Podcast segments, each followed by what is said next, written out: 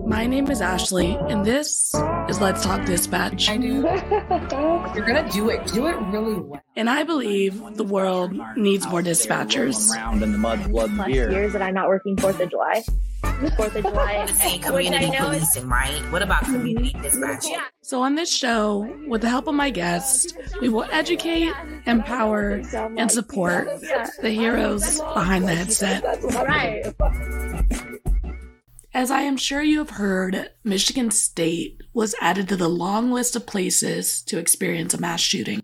As a dispatcher, this type of call is one of my worst fears. The dispatcher for this incident, Amy Barajas, was identified in some dispatch Facebook groups and was truly praised for her work on this call, being able to sort through the confusion, directing hundreds of first responders, and managing thousands of community members who were scared, confused, angry, and wanting answers. But Amy said it best in a Facebook post addressing all the love and support she has been receiving for her performance during this intense incident. I was doing my job, the job we are trained to do, a call you hope you never get, but always have to be prepared for. Now, while recognizing she didn't handle this incident alone, and she praised her team and the first responders who responded to the scene of the threat, Brian Fraser, Arielle Anderson, and Alexandria Verner lost their lives during this tragic event. Five others were injured, and a community traumatized. In some states, dispatchers like Amy are not considered first responders. This needs to change.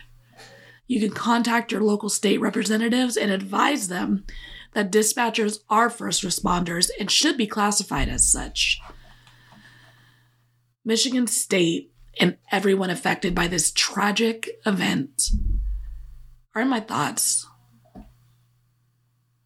And as the days pass and the dust settles, we will remember to remain Spartan strong.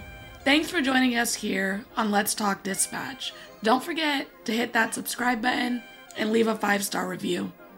Consider joining our Patreon for exclusive content, early access to episodes, and discounts on merch at theraspydispatcher.com.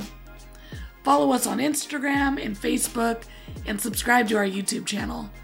All of these things help support the creation of more content because the world needs more dispatchers. Thank you all again for the love and continued support.